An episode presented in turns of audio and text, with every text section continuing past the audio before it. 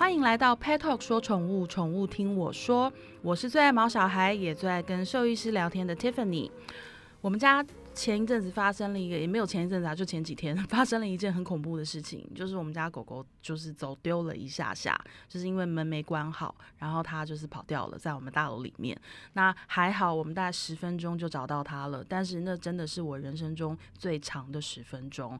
那当然，它后来回家之后呢，也为我们带来了一些小小的后遗症，例如说，我会一直去反复的检查门有没有锁好，因为它会跑掉，就是因为门没关紧。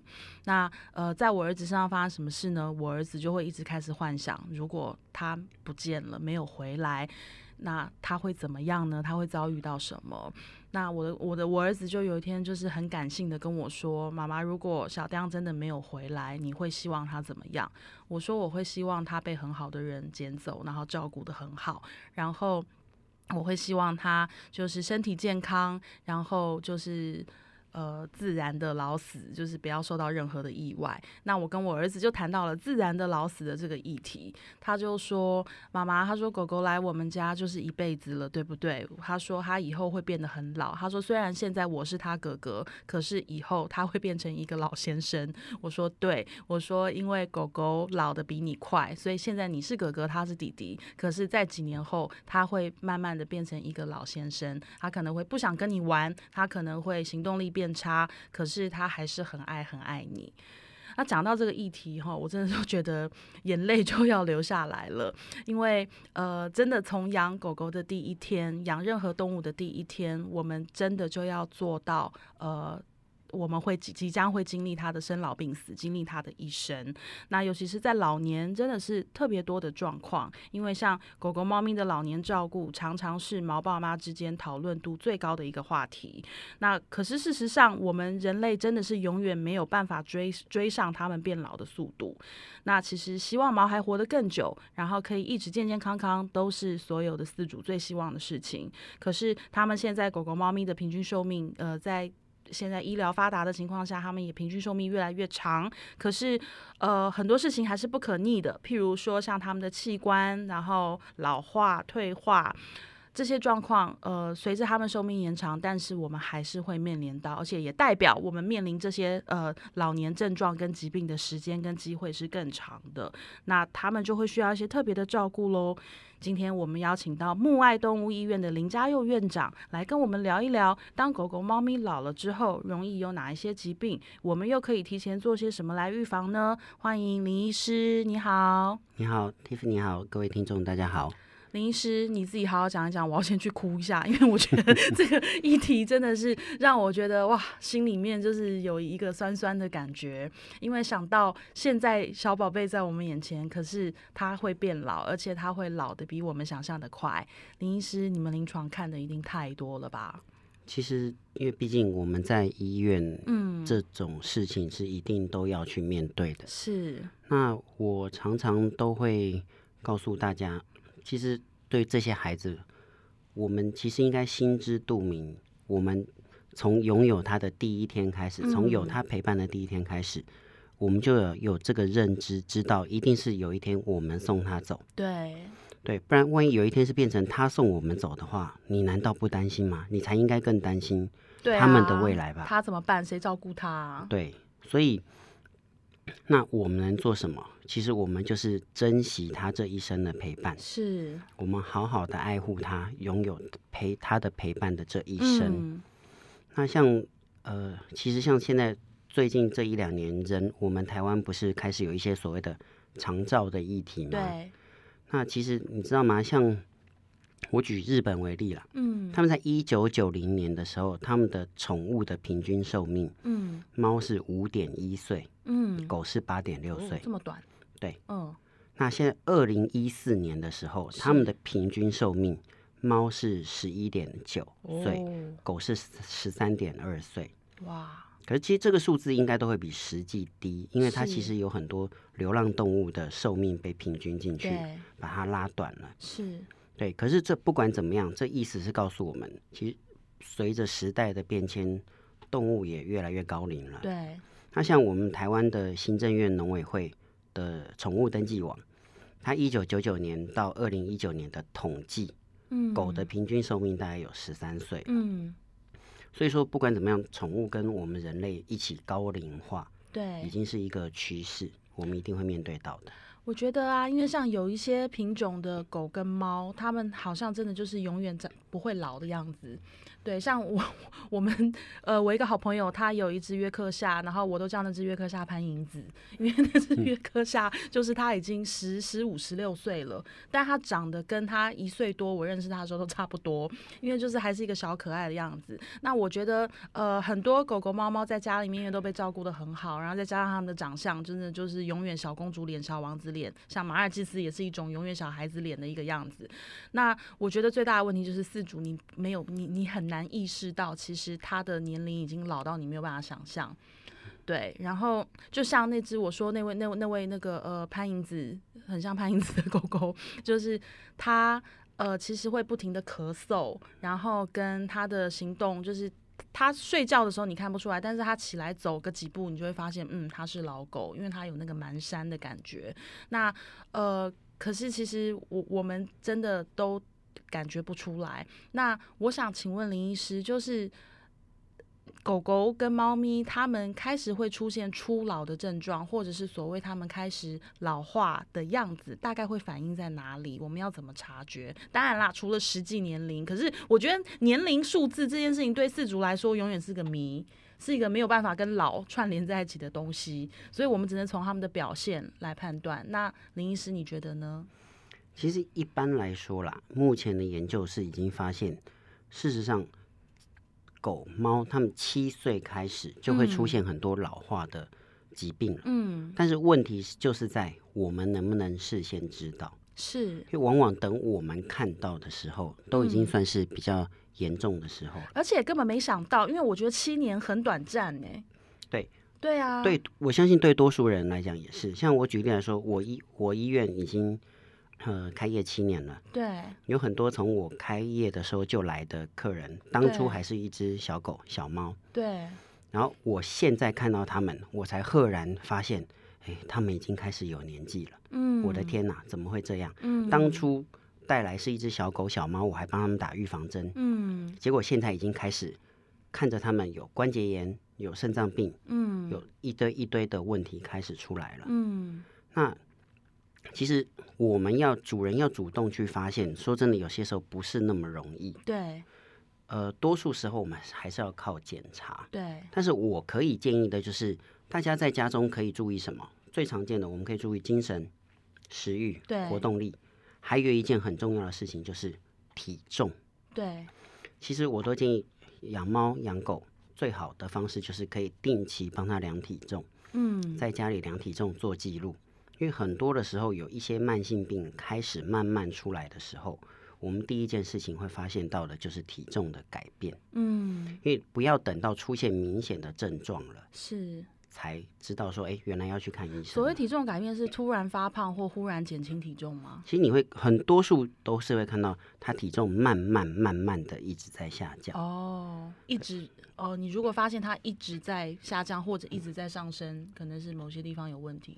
对。像最常见，呃，很多疾病的早期，我们会看到就是，例如说，也许它本来是五公斤，对，慢慢四点九、四点八、四点七、四点六、四点五、四点四，好，可能因为如果你不去特别注意的话，我们可能也没有特别注意到它的体重，你可能就是觉得，哎，我的猫本来是一只五公斤的胖猫，对，怎么某一天赫然一看，哎，怎么突然觉得你变这么瘦了？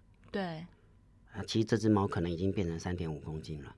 对，那体重已经瘦了这么多了，我们才会突然发现。对，但是如果我们有去做一些体重的监测，我们会知道说，哎，不对，他的体重怎么从五公斤开始，一直缓缓的在流失，嗯，现在只剩可能是，比如说四点二公斤，嗯，它瘦这么多了，嗯，我是不是该赶快去看医生做检查了？嗯，因为事实上，我讲很多的早年早期的疾病，其实是要靠检查才有办法检查出来。对。所以说，像美国动物医院学会他们的建议是说，老年动物了，其实他们是希望，呃，半年就要做一次检查。对。那这检查可能包括，例如说一些基本的血检啊、尿检啊，甚至包括血压的检查。对。甚至有些时候，我们可能会需要做一些呃影像学上面的检查都有可能。我有一个好朋友，就是我，我还我觉得我身边还真的蛮多很爱动物的人。然后他们，呃，就像我之前也在节目里也曾经讲过，有我认识一只二十几岁的猫，然后他的饲主就有一个非常非常好的习惯，他说他的猫从十十来岁就一直在生病，各种病都得过，可是活到二十二岁，现在还在。他说原因就是。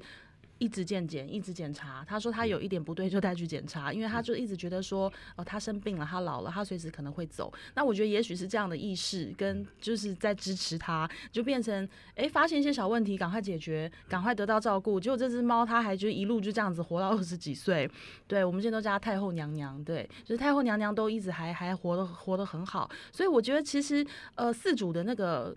就是观察意识，跟就是你有没有呃知道说看到他哪里不对劲的时候，赶快把他带去看医生。我觉得其实这也是一个很重要的因素。然后还有一个朋友也是让我觉得很了不起，他们家只能用家徒四壁来形容，因为没有沙发，没有桌子，然后没有高脚椅，在他们家。有一个高脚桌，一个吧台桌，在他们家吃东西是要站着吃的，然后要不然就是坐地上。原因是他们家有一只很老很老的狗，我不知道确切年龄，但是它呃眼睛看不到，然后跟它已经有点失智，所以它有时候甚至连主人都不认识，或者是它会。好像要走去干嘛，但走到一半他忘了他要干嘛，然后他就会在原地打转，然后跟发脾气，然后跟就是很不知所措。那他为了避免他受伤，所以他们家完完全没有家具，对，就是连前的电视什么全部都东西全部往墙上挂，全部往墙上钉，然后就是地上都是软垫，你就是。席地而坐，我觉得这是一个非常了不起的事情，因为我都不知道我能不能为我的狗狗做到这样子。可是我朋友就说没办法，他老了。他说那我只希望他不要受伤。对，所以其实林医师有时候我们听到这些，像我们刚刚讲到好步履蹒跚，还有您刚刚讲到的，就是呃很多就是健康上面的一些一一些问题，那。这些算是我们感受得到、我们看得到的。那有什么样的疾病是它就是比较有可能是因为老化引起，然后跟呃可能会造成一些比较严重的影响？可以分享一下吗？它当然是顾名思义，它是全方位是的退化，是全身性的。是那在生活上，其实会让我们最有感受的，不外乎就是视力的退化，嗯，听力的退化。然后皮肤的改变，啊，活动能力的下降，嗯，然后再来就是消化代谢的退化，嗯，最后就是神经系统的退化。就像你刚刚讲的，老狗的失智，其实这也是因为随着现在呃老年化的关系，我已我门诊已经遇到越来越多这种问题的小狗，甚至是猫，嗯，那其实我们越去研究这种老化。的这个议题，嗯，说真的，我看一看，我都会为自己的未来担心。对，那像我举例来说，视力，像你刚刚讲的，呃，家里的那朋友的这个是狗的问题，所以其实这个老化的问题，他们是很多的狗，它其实可能中年就开始出现这个问题。对，那我们在照顾方面，我们能怎么做？当然。有一些可以医疗协助的，我们当然要去提供他医疗上的帮助。对。但事实上，然后有很多视力已经退化不好的小狗，其实我的建议就是，例如说，我们可以在它常活动的区域加强照明。对。对。虽然人家都说，哎，动物好像不是这么依赖视力。对。对，它不这么依赖视力，但不代表它不需要视力。对。对，所以我我的建议就是，例如说，我们要加强照明。还有像你朋友的那个表现，当然他是极端的好，嗯，好特别的表的一个范例，嗯，那一般人当然不太可能做到这样子，对啊。可是我们还是可以做的是，例如说保持动线的畅通，例如说我狗狗活动的区域到它吃饭的地方，到它上厕所的地方，嗯，我们就保持一直线，让它可以好好的走过去，嗯，不要有障碍物。那还有不要忘记，因为它们是动物，我们可以利用一些嗅觉的方式，对，来增强。让他知道说，哎，是我食物在这里，我知道我往这个方向，我就会有食物。对。然后，例如说，如果说今天是你家里头还有其他动物的，对，其实你可以在其他动物身上挂铃铛。对。因为至少我视力不好的动物，我听到有个铃铛的声音，大老远的这样叮叮叮叮叮朝着我过来，我知道，哎，是别的动物过来。对。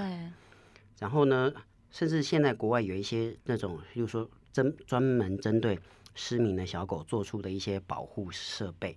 它是有点像是那种天做成一个像天使光环对的这种设备，可以套在狗狗身上。对，它狗狗在走路的时候，万一它要撞到墙了，对这个东西会先撞到墙，对不会让狗狗直接一头撞上去。是，然后还有一个就是，尤其像视力退化的动物，通常到这种情形，如果已经快要看不见了这些的，通常其实已经很老了。对这种动物，它很很有可能会伴随着同时有一些也许失智，嗯我们形容叫失智啦，呃的问题，然后甚至老年的动物还很容易会有一些关节疼痛、慢性疼痛的问题。嗯所以我们都希望说，如果真的要去接触它、触碰它之前，你最好要先发出声音，嗯，让它知道你现在过来了，嗯你靠近了。因为我临床上我也常常遇到，就是已经失明的或者视线很视线不良的小狗，主人最常跟我说的就是，哎，医生你要碰它之前要先跟他讲，嗯，不然你一定会被咬。嗯，他太紧张，对，其实这个就是我们日常生活照顾这方面我们要注意的事情啦。林医师，你讲到这个，我就想到，呃，我听过一个很惊悚的案例，就是，呃，在台北台北市哦，但是靠近山区的地方，就是有个饲主他住在那边，然后他们家因为就是是一个那种靠近山上的大社区，然后跟他们家狗狗，因为从小就是在社区里面玩，就是社区里面他们家旁边就是一个小公园。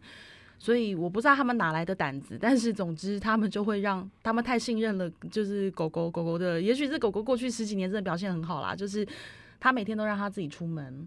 就是他们家的那个院子，因为会通往公园，所以他会让他的狗自己出去，然后那只狗会自己回来。对，每天哦，日复一日，所以他们就非常放心的这样做。我心里在想，你把它当忠犬小八吗？然后结果那只狗狗就这样子，每天十十几年来，每天这样来来回回，有一天就没有回来了。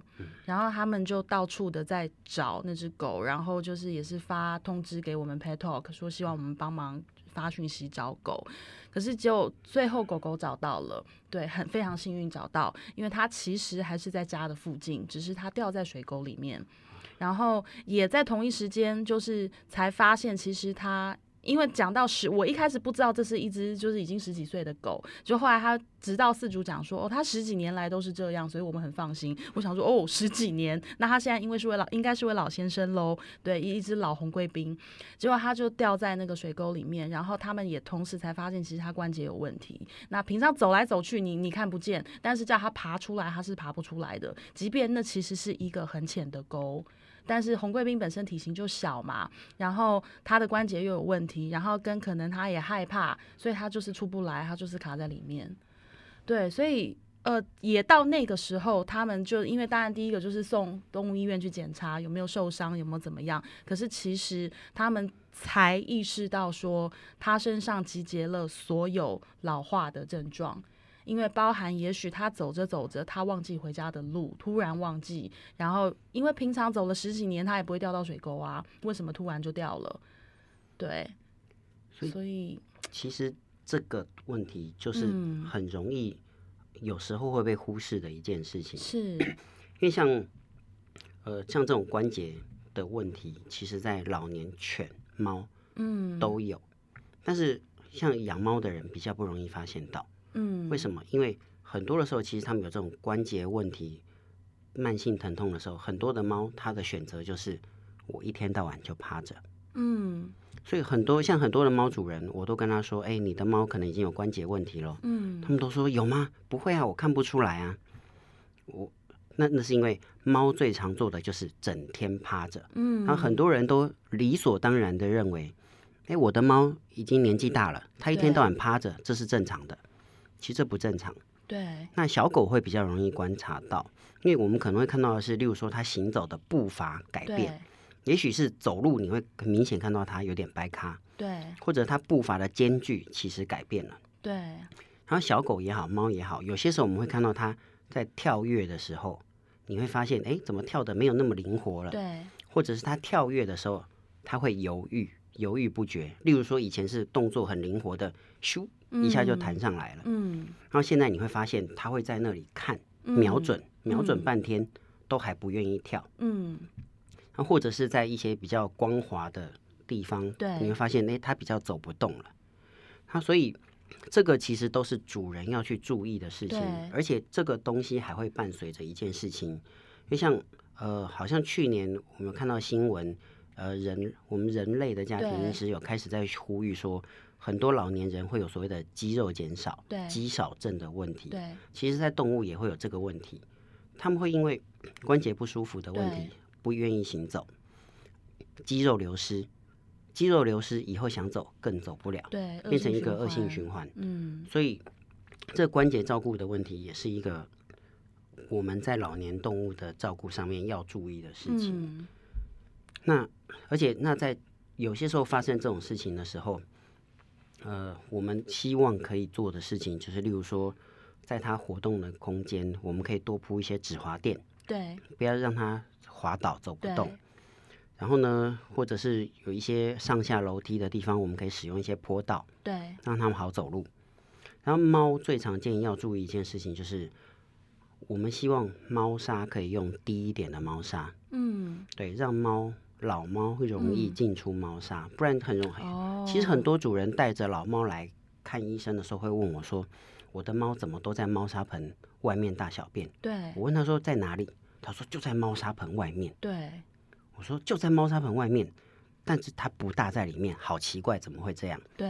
后来我发现，其实就是因为他的猫已经老了，他想要跨进猫砂盆的这一步，他都跨不太出去了，所以他只好就打在猫砂盆外面。嗯嗯。所以这也其实也是我们常常发现的问题。所以，我甚至如果是像狗的话，我们有些时候也可以训练它们穿鞋子，帮它嗯增加止滑力。嗯。那真的再不行。呃，就是多带它们散散步。嗯，还不行的话，我们希望那就真的有一些动物，我们会终究会面临到它真的走不动了。对。那我希望至少我们可以给他一个宠物推车。对。可以带着他出去散散步，让他们开心，其实还是很重要。还是要多接触，就是环境啊、外界啊。对。不要把他们就是困在那里了。嗯。要不然心情也会越来越郁卒，对不对？对。其实，在老年动物的照顾上面，心情真的也是一件很重要的问题。我们都会希望不要造成他们情绪上的压力。我曾经呃也也是有一位好朋友，然后他养了一只很老很老的猫，然后那只猫其实是。他到他家的时候本来是流浪动物，那到他家的时候，兽医师就说其实年纪已经不小了，大概至少六七岁有。然后但实际年龄当然不知道。然后可能因为以前流浪过，就是可能过得不太好，然后所以他后来老化速度算是非常非常快。他养了大概三年四年吧，其实他就已经呈现一个已经像是十几岁的状态。然后。他后来就觉得他做了一个很错的事情，因为他当时就是养了这只猫，然后他又就是状况很不好，他不知道哪来的那个想法，觉得怕寂寞，也许他自己寂寞吧，他就养了一只 puppy，养了一只幼犬，就我觉得那只猫快要咬舌自尽了，因为就是那那只幼幼犬来造成那只猫非常非常大的压力。他说一开始猫还会出拳打他。对，呼巴掌，然后到后来，因为他年纪也大了，然后到后来真的是躲也躲不掉。对，前面的呃，大概前面两三个月，他还会想办法跳到高一点的地方去躲那只狗，可是后来根本就躲不到，而且幼犬也长得很快，它一下就是长大，然后跟又在最好动的时候，就后来那只猫就呈现一个就是精神崩溃的状态，所以他才意识到说，对，这不是他最好的玩伴，赶快把他们隔离。对，所以我也要讲的是说，那怎么个隔离法呢？就是因为他还还好，很庆幸的是他爸妈就住在楼上。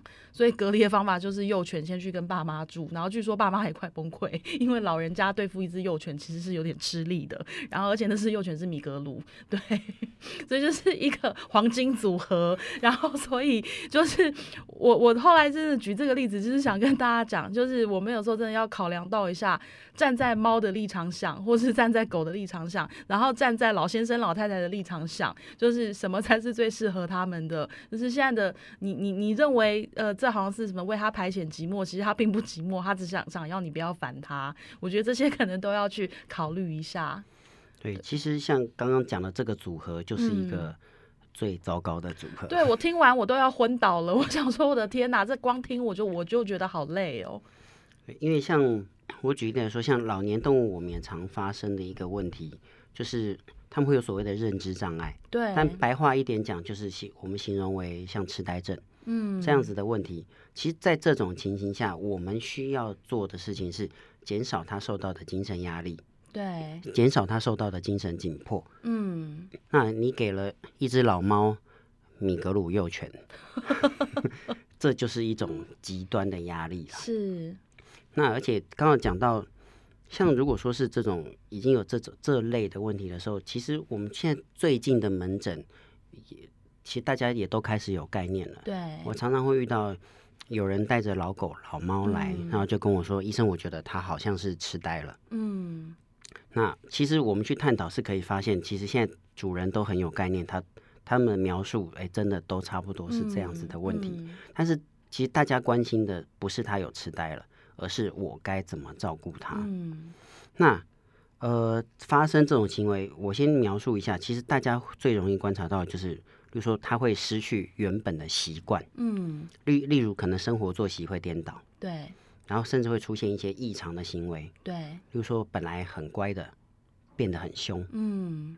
很凶的变得很乖了，嗯，可是这种对主人来说，他们都很开心了，对。那还或者是跟家庭成员的互动改变了，是。那呃，例如说变得特别黏谁，或者特别不黏谁，或者是六亲不认了，嗯。那但是其实最容易造成主人困扰的是，有一种就是半夜会哀嚎的，对。他们可能会会哀哀叫啊。会喵喵叫啊，对这类的情形。那其实这个东西，那我们能做什么？我们其实可以做的事情，像如果是小狗的话，我们可能就陪它多散散步，对。然后可以给它玩具，陪陪它玩。然后有一些很多主人就是说，哎，那它大小便的习惯都改变了，嗯，可能会乱大便、乱尿尿了。那我们能做的事情就是。重新训练它大便尿尿，但是说真的，有些时候可能做不到。嗯，但是我们还是尽量去训练。然后我再三强调，就是其实这种猫咪或小狗，不要给它精神上的压力。是。那然后在所以有必要的时候，我们可能甚至有需要用到的一些药物上的帮助。所以真的状况很严重，其实我还是希望大家可以去询问一下兽医师。是。对，因为其实很多的时候药物的介入是有帮助的。是。然后像猫的话，我们可以给它一些，记住养猫很重要一件事情就是没有变动的生活环境，这对猫来讲非常重要。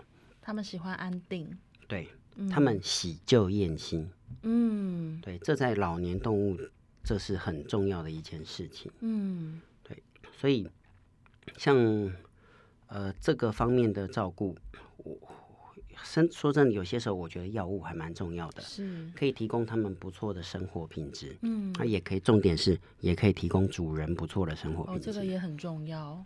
对，我觉得人类啊，有的时候会有一些就是呃奇怪的想法，或者是说像刚才那个我们听到那位饲主朋友，他就是怎么会找了一只幼犬米格鲁来陪伴一只老猫？对他觉得说给他生活带来一点刺激，就是带来一点新的，他可能会更有活力，但。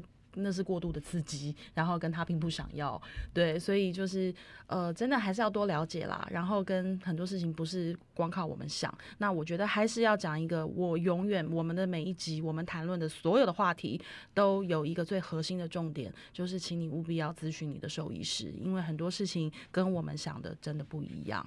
然后还有就是任何一种动物来到我们的生命当中，我们真的因为呃，就像一开始林院长讲的。理论上都是我们为他养老送终，那麻烦在一开始决定让他进入你的生命里的时候，就把这一步想好。那当然，我觉得身为四主，我们有时候真的必须要提醒自己，我们要敏感一点。我们不要忘了，不要看他还是一个小可爱的脸，然后就忘了其实他已经是个老先生跟跟老太太。然后不要看他就是好像每天就是一样对着你面带微笑啊，你就觉得他一切都好。其实他的身体里面发生什么事你并不知道哦。所以定期健康检查，还有呃有一位很很好的家庭兽医师，是完全能够了解你家宝贝情况的家庭兽医师，我一直都觉得这是非常非常重要的事情。呃，他了解你家宝贝宝贝过去的呃整个的状况，然后他有一个动物医院里面可能有他良好的健康记录，大家知道他可能会有一些什么样的呃问题，那及早发现、及早治疗，甚至预防，我觉得这都是对于让他们老年生活品质，还有你自己有好的生活品质，是一个非常非常重要的帮助。那今天我们也再次谢谢木爱动物医院的林院长。我呃，这是我第二次跟林院长一起录 podcast。那呃，当然在录之前，我们也一起讨论过很多很多内容，然后我们做很多的沟通。其实我觉得林院长。呃，我非常喜欢他一点，就是他非常的实事求是，然后跟我们谈论到每一件事情，他都一直很强调，就是证据在哪里，然后临床的经验有什么，他会很努力的搬出来。对，所以我觉得就是呃，他是一位非常愿意跟大家分享，然后跟大家就是举很多很多很有强而有力的实证的一位医师。那当然，如果你们家的毛宝贝有问题，然后特别是猫咪，因为我呃。以前不认识林家佑院长，可是我好几位朋友都跟我说，他们家的猫咪就是都在林院长那边看，所以其实我现在才知道说，哦，失敬失敬，就是 因为我自己本身没有养猫，对，可是我我觉得林医师，我现在跟林医师整个聊完之后，我大概可以理解，就是为什么很多饲主很爱他，因为他真的会呃，就是一直跟跟你很热情的分享很多很多，而且会很厉害的去找很多的案例给你看，所以如果大家在饲养猫咪狗狗上面有任何的，问题都欢迎上网去查一下木爱动物医院，然后找林家佑院长跟他好好的聊一聊吧。今天我们再次谢谢林院长，好，谢谢 Tiffany，谢谢大家。那希望有机会我们下次再聊更多、更好、更有趣的议题喽。拜拜，拜拜。